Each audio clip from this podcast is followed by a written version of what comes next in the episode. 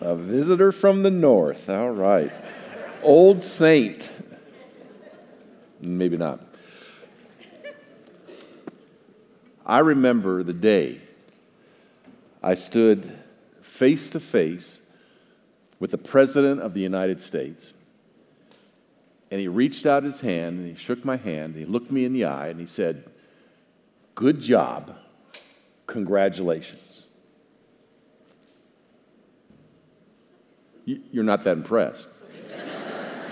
this goes back a ways to earlier. This, this was my, my um, college graduation when the president came to my graduation. And you're thinking, some of you are thinking, like, was it like a Roosevelt or Lincoln? I, I know what you're thinking. it was Gerald Ford in 1976, which is the bicentennial, and he came to our little Christian college campus up in Portland, Oregon Shows you how long ago it was. A Republican president goes to Portland, Oregon, but that's a whole other story. and there were some connections, and he spoke and, uh, and helped hand out the diplomas. What I learned at that time is that the presidents don't just like get on Air Force One and show up. There's a whole lot of preparation that goes on before they ever arrive. And on our little campus, for weeks ahead of time, there were weird looking people talking to their watches and checking everything out. We saw, we saw security, we saw detail oriented teams that were there for weeks. They were in the dorms, they were in the, in the, the gymnasium, the chapel services. I heard they were in the library. Um, and, and they were just making sure that everything is secure, that the president will be protected, that this trip will be efficient and it will accomplish what needs to be accomplished.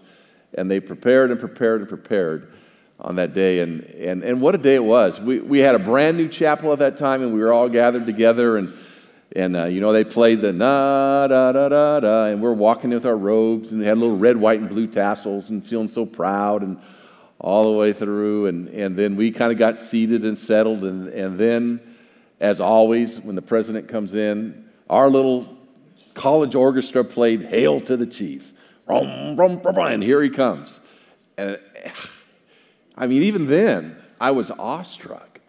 And he gave his commencement speech. I don't remember what he had to say, but when it was time to, to give diplomas, I walked across the stage. And I had rehearsed for several days that I wasn't just going to receive it, I wanted to, I wanted to say something to him. So I, was, I had worked it out. Thank you, Mr. President. I am rooting for you this fall because the election was coming up. That's the only reason he showed up. Wanted, he wanted votes. Pulling for you this fall. And I, I kind of I wanted it kind of be like debonair, you know. Thank you, Mr. President. You know that. And when I got my diploma, he looked me in the eyes and said, "Good job, congratulations." And I went, "Thank you, thank you, Mr. President." And I lost all the debonair stuff. I, he didn't even know that I was rooting for him. After that, I, I just walked on my way feeling like, oh, I, I was so awestruck. The President of the United States standing there right in front of me, shaking my hand. All that preparation that comes before a dignitary like that is something that, that every government does. No one's just going to allow the head of state to show up without the proper preparation, security, efficiency. In fact, it would happen back in the Old Testament, years before Jesus was ever born. In those days, when a king would go into a, a city or a province to visit for whatever reason, they would always send a detail in front of them to make sure that things were, were ready to go, that the king would have a smooth and easy trip into the, into the county, the city, the, the province, or whatever, and that it, he'd be safe. And so sometimes they would look at the topography. They would say, well, there's a valley there that we got to be careful that crevice and th- those hilltops over there, there's danger there. And we got to do whatever we can because we want this smooth road to come out. Preparation for a king. Preparation for a king. Going through the, the series of what's the, the Christmas story in every gospel. Last week you did Matthew with, with Pastor Allen. Next week will be Luke. Um, here's, what, here's what I know about you Some of you will read the Christmas story somewhere along the line between now and December 25th. I, I, would, I would hazard a guess that not one of you will turn to the book of Mark to read the Christmas story. Not one of you. You know why? There is no Christmas story in Mark. There's no nativity, there's no shepherds, there's no angels, there's no furry little sheep, there's no star, there's no wise men, there's no Mary and Joseph. It's just John the Baptist. John the Baptist. See, now you know why they invited me here. Let's talk about the Christmas story. Let's give Don Mark. Ah, that'll be a good one. And so here I am. Let's stand and we'll be dismissed. No, I. Because you will never read the Christmas story in Mark, let me read it with you if you have your Bibles. And I want you to be thinking about the word prepare, preparation, getting ready for the king. Chapter 1, verse 1. In the beginning of the gospel about Jesus Christ, the Son of God, it is written in Isaiah the prophet I will send my messenger ahead of you who will prepare your way. A voice of one calling in the desert Prepare the way of the Lord, make straight paths for him. And so John came, baptizing in the desert region, region and preaching a baptism of repentance for the forgiveness of sins. The whole Judean countryside and all the people of Jerusalem went out to him. Confessing their sins, they were baptized by him in the Jordan River. John wore clothing made of camel hair and a leather belt around his waist, and he ate, he ate locusts and wild honey. And this was his message After me will come one who's much more powerful than I, the thongs of whose sandals I'm not worthy to stoop down and untie. I baptize you with water, but he will baptize you with the Holy Spirit. Preparation. The book of Luke has an announcement of the Savior by the angels. The book of Mark has an announcement of the, of the Savior by the prophet. What's more miraculous? Angels in the heavenlies or old men with long beards 800, 900, 700 years before prophesying that this was going to come true? Pretty amazing. Matthew, in the genealogy, takes you all the way back to Abraham. John takes you back prehistorical, before even the beginning of time. Mark takes you back to the prophets. This is where we all catch on to this gospel, this good news of Jesus Christ. And here comes John the Baptist. John, a messenger that's not an easy job. Put yourself in the shoes of, of John, if you would, for a minute. You get tapped on the shoulder by God saying, Hey, John, inside information here. The Messiah is coming. It's time. It's game on. You go out and you pronounce that everywhere. You call people, get them ready, prepare them, prepare their hearts because my, my son is coming to earth. I'm wrapping myself up in, in flesh and I'm going to come to earth. The only problem with something like that is for about almost a thousand years, others with inside information have been saying, hey, the Messiah is coming, the Messiah is coming, the Messiah is coming, the Messiah is coming, the Messiah is coming. Only one problem the Messiah wasn't coming. 800 years. And then there was 400 years of complete silence. How would you like to be the guy saying, okay, here are inside information, the Messiah is coming? It's like that guy a number of years ago in Oakland, California. You remember him? May 21st, the Lord's coming back again. Everybody gathering around Oakland. If the Lord's coming back, he's not coming back to Oakland. That's all I know. But hopefully you didn't buy into that. Otherwise, you wouldn't be here today. But can you imagine what that is? I've got to go tell people that it's time. And there's not a good track record. Of course, if there was a track record of the Lord coming back again, it'd be over. We wouldn't be here anyway. But How'd you like that job? And so Mark says, hey, just let me, let me give you a little credence to this guy named Mark, or this guy named John the Baptist. Let me just tell you that this is legit. He was prophesied 700 years ago as well. And he quotes Isaiah. Isaiah talks about a messenger coming to prepare. And here's how John comes and he, and he prepares. He calls them out to the wilderness area. Strange place for a prophet. Most prophets would stand at the foot of the, of the stairs at the temple and, and cry out their, their message. But he goes out in the wilderness, miles and miles and miles away from the temple in Jerusalem. And he speaks a message that is so compelling that multitudes go out to the desert, out to the wilderness to see him. Multitudes. Crowds by the thousands gather together and they hear this message and they're moved. Their hearts are stirred. It's been 400 years since they've heard anything. And now they hear this. And here's the results the Bible says confession and repentance. His message is basically this prepare the way. I'm preparing the way. The Messiah is coming. Get ready. The Messiah, it's game on. It's time. Let's go. It's go time right now. Let's go. Get ready for this straight road that's going to be directly from heaven to our city, directly from heaven to your heart. Get ready for it. And here was their confession We're not ready. We're not ready for that.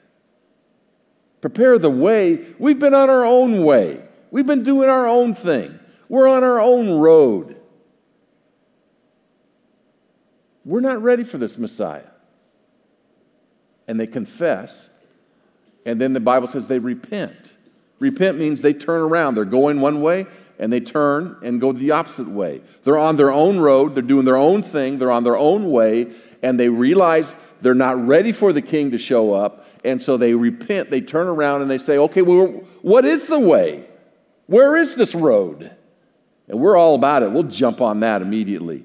And a symbol and a sign of their repentance was baptism. And he would baptize them in the River Jordan and on they would go, and the way was being prepared over and over and over and over again because the king was about to arrive.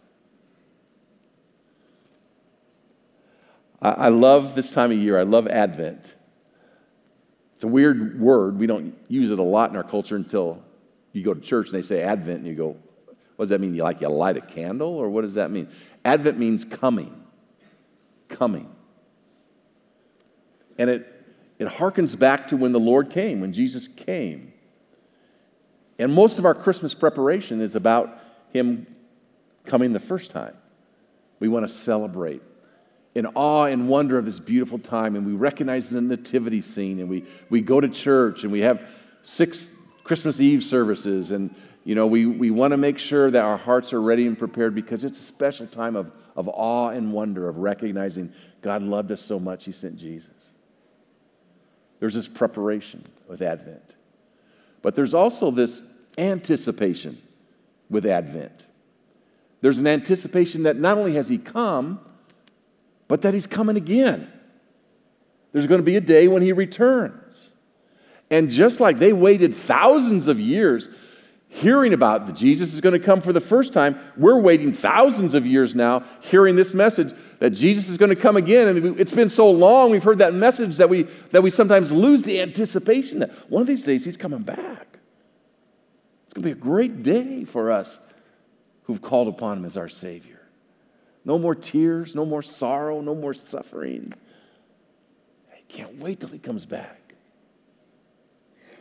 But there's also a thing about Advent that brings the preparation and the anticipation together now, today even this moment, even this service, that we are preparing our hearts for the arrival of the King, that we are anticipating the arrival of the King, not somewhere way off in the distance, but that He can, he can come on the scene in your life right now. He can come straightway to your home, to this church. He can do something in your life when you get up out of this chair, you're different than when you came in this chair. They're God moments.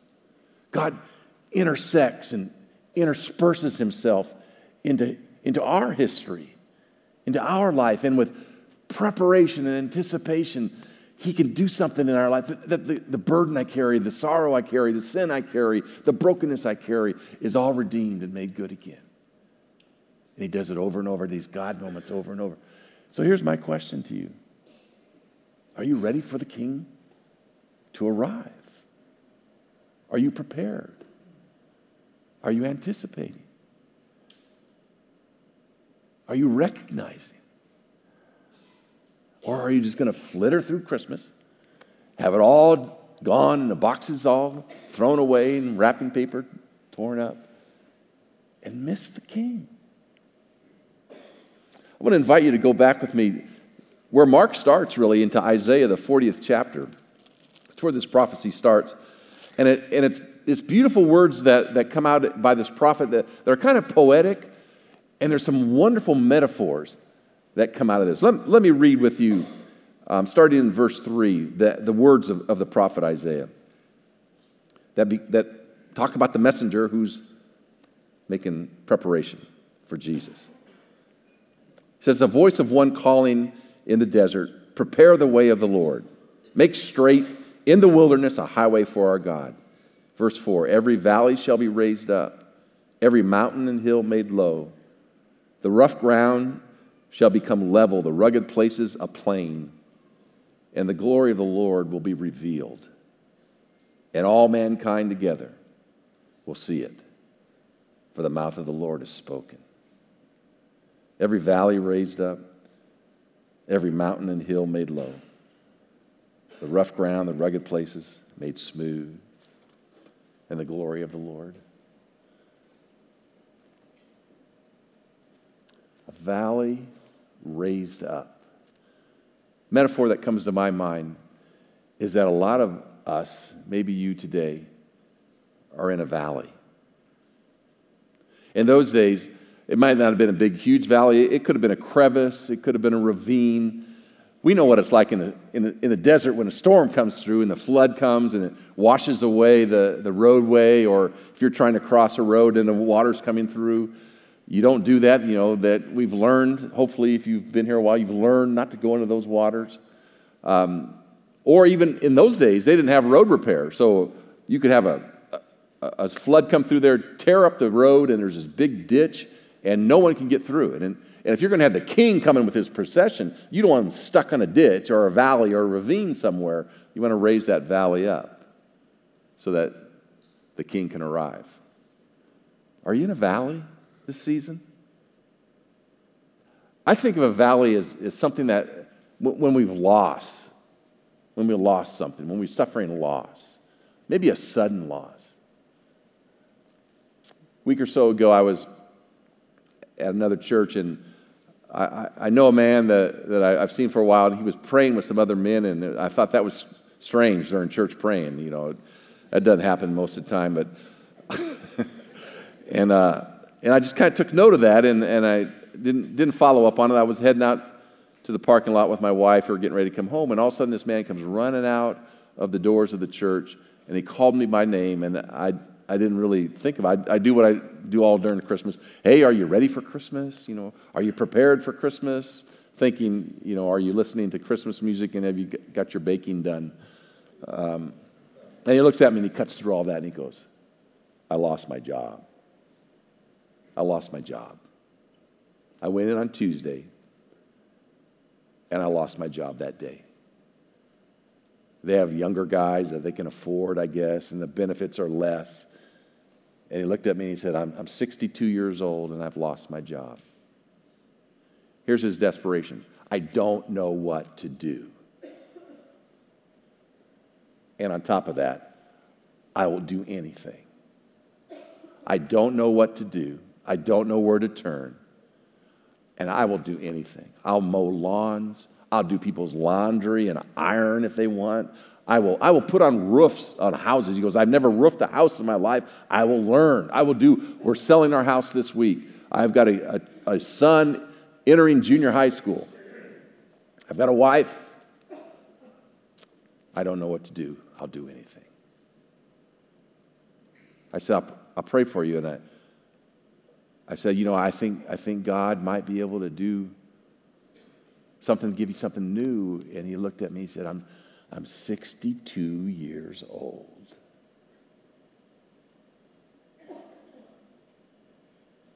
There's nothing. I mean, that's a valley. That's a valley. Some of you will gather around your Christmas tree this year, maybe the dinner table at Christmas time. Family will be there, maybe some close friends, but there'll be an empty chair. A chair that last year dad sat at, but he's not there this year. Or mom. Or grandpa. Everything looked fine last year, but there's an empty chair. And your whole family will go into a valley.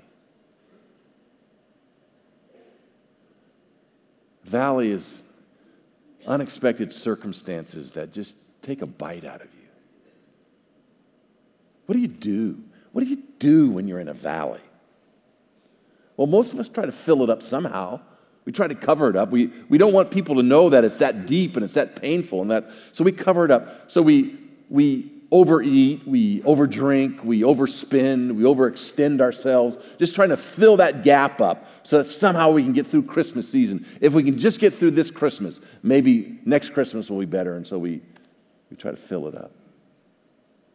What if you just, what if you were just vulnerable enough with the Lord and said, I'm in a valley that I can't get out of. I, I need your help. I need a God moment. I need a God thing. I need you to do something that nothing else seems to be working. And I surrender to you. I surrender my valley. I give you my, my grief and my pain.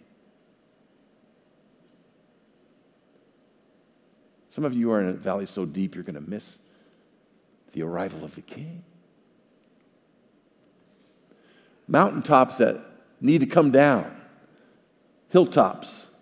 In those days, as as the detailed organization from the king is looking at the danger spots and the threats and the possibilities in this community, perhaps there's a mountain that's so high that it would take extra time to get over it or have to go around it. Or maybe behind every bend there's danger possibilities. There's somebody or something lurking that would be a threat to the king. And, and that mountain has to come down in order for a smooth, straight road to get from the king to the city. If a valley is a metaphor of loss, I think that I think a hill is a metaphor for this building up of, of pressure and stress.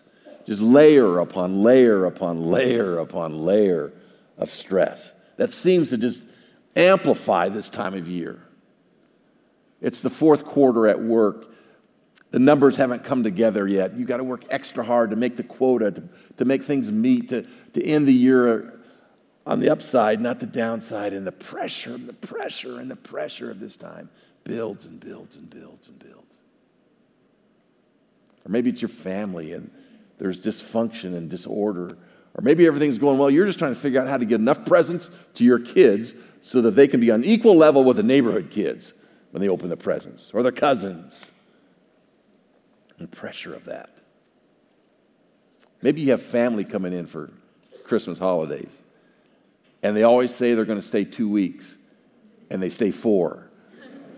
And you're going, how in the world, how in the world are we going to do that again? Stress that just comes over and over and builds. How do you get rid of those hills? Get your little spoon out and start digging. Get a little shovel and start digging. How are you going to get rid of that hill? What if you just surrendered? What if you just gave this mountain, which, by the way, reflects most of your identity? That's why there's pressure. All this idea. What if you just gave that up? My identity is not in this mountain that I keep building. My identity is in you, God. I, I need a God. I need a God moment to diffuse this hilltop. What about the rough road? the jagged edges, boulders and rocks and sharp rocks and places to stumble and fall and edges where the chariots and the horses could go off. What about that? I, think every one of us have some rough edges that come out, especially during Christmas. Usually it's emotions that are frayed. You got some rough edges? Anger, bitterness, envy. How about control? Time of year you want to control anything and everything and everybody. Or maybe it's the opposite. You want to just hide. You just, you just jump in, the, in, a, in an empty room and let the family do whatever they want. You know what's interesting about the edges?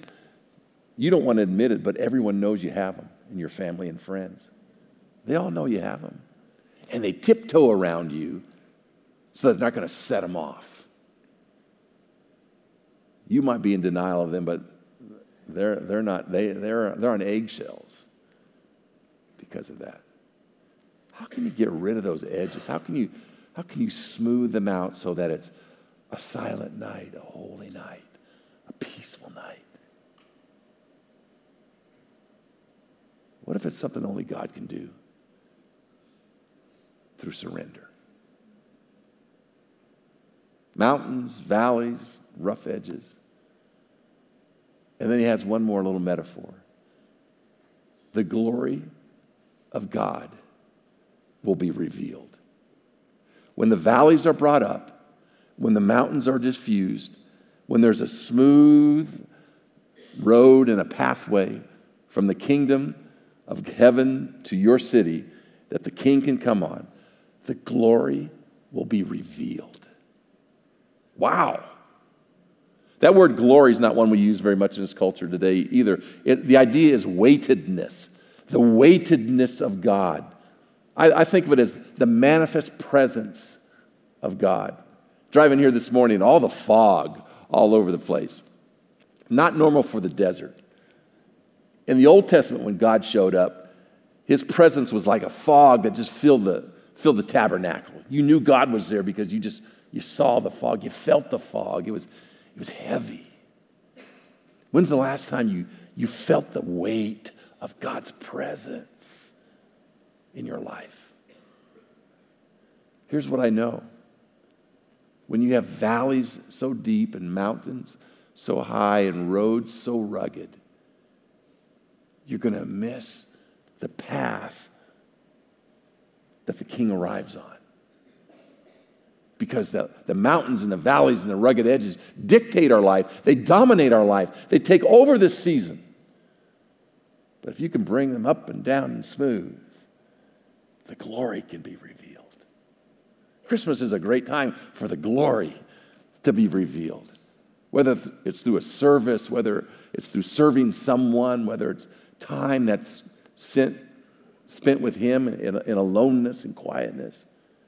Hope of the glory, peace, truth, faith, grace. We sing about those, those songs all the time. It's a time when the, the, the king wants to arrive and just reveal his glory to you. Just reveal it.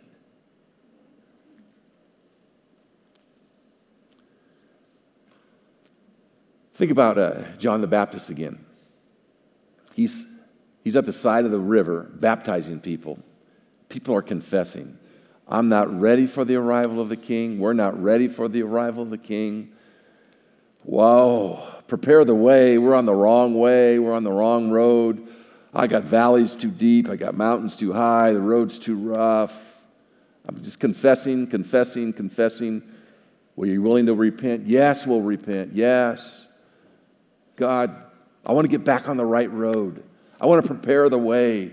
I want to be on the way that he's announcing and, and he's heralding. I, I, want to be on that road, the road that, that the king arrives on. Come in the water and be baptized. Come in the water and be baptized. And while he's baptizing people, Mark says, Jesus comes walking to the side of the river and enters the water and says to John, I'd like you to baptize me. I'm, I'm not worthy to baptize you. You're the Son of God. I can't, I can't even tie the sandals that you have on your feet I, or untie. I, I am I'm no. And I'm sure somewhere along the line, John figured out it's not good to argue with Jesus for too long. Okay, you want to be baptized? Takes Jesus, he prays over him, he takes him in the water and dunks him in the water and brings him up again. And the Bible says the sky was ripped in two. And descending like a dove from heaven was the Holy Spirit of God. And an audible voice from heaven, the Father Himself said, This is my Son, in whom I am deeply in love with, and I am well pleased. Now, if you're standing on the side of the river, gathered around with all those people, and that happens, the glory is revealed. Is it not? The glory is revealed. And that's Christmas. That's Christmas. Every time you confess and repent and get on the right road, and the glory is revealed. It's Christmas. So, how about it today? What's your valley? Can you name it? That loss that you feel, that thing that makes your heart sad, that heaviness that comes, that triggers it. What triggers that? Can you name it? Can you surrender it to the Spirit of God? Lord, would you fill my valley up? You raise my valley up? I confess, as long as I'm in this valley, I'm not ready for the King. The grief, the pain, the hurt. Heal me. What's your mountain? Can you name your mountain? The stress that you're building on and building on and building on and building on. You don't even know why. You're just building on more and more. Lord, would you just fuse this mountain? Would you, would you take the air out of it, let it, let it fall flat? Even if, even if some of these things, just, that's not what Christmas, the mountain's not what Christmas is about. You are the king. Holy Spirit, take the mountain down. Your rough road, your edges, your frayed emotions. Holy Spirit, would you come in and do a healing in me that is so deep? Beyond my, my body and what everybody sees on the outside, in my inner spirit, there's this angst, turmoil. Prince of Peace, would you come live in me? When the valley's raised up and the mountains are knocked down and the road is made smooth, there's a direct route from heaven to your heart, and the glory will be revealed. I pray this Christmas in your life, in your family, in this church, the glory is revealed. Because when that happens, that's Christmas. Let's pray. Lord, we release to you today all the things that bunch up in our life. We confess, a lot of us confess, we're not ready for the arrival of the King. We're just not ready. We're about our own way, on our own road, doing our own thing. So today, Lord, would you hear our prayers? We repent, we turn around, prepare the road that our King might come right to our heart. For we believe and we know you, Lord Jesus, are Messiah, King of all kings, Lord of all lords. Be Lord of our lives and hearts today. In Jesus' name.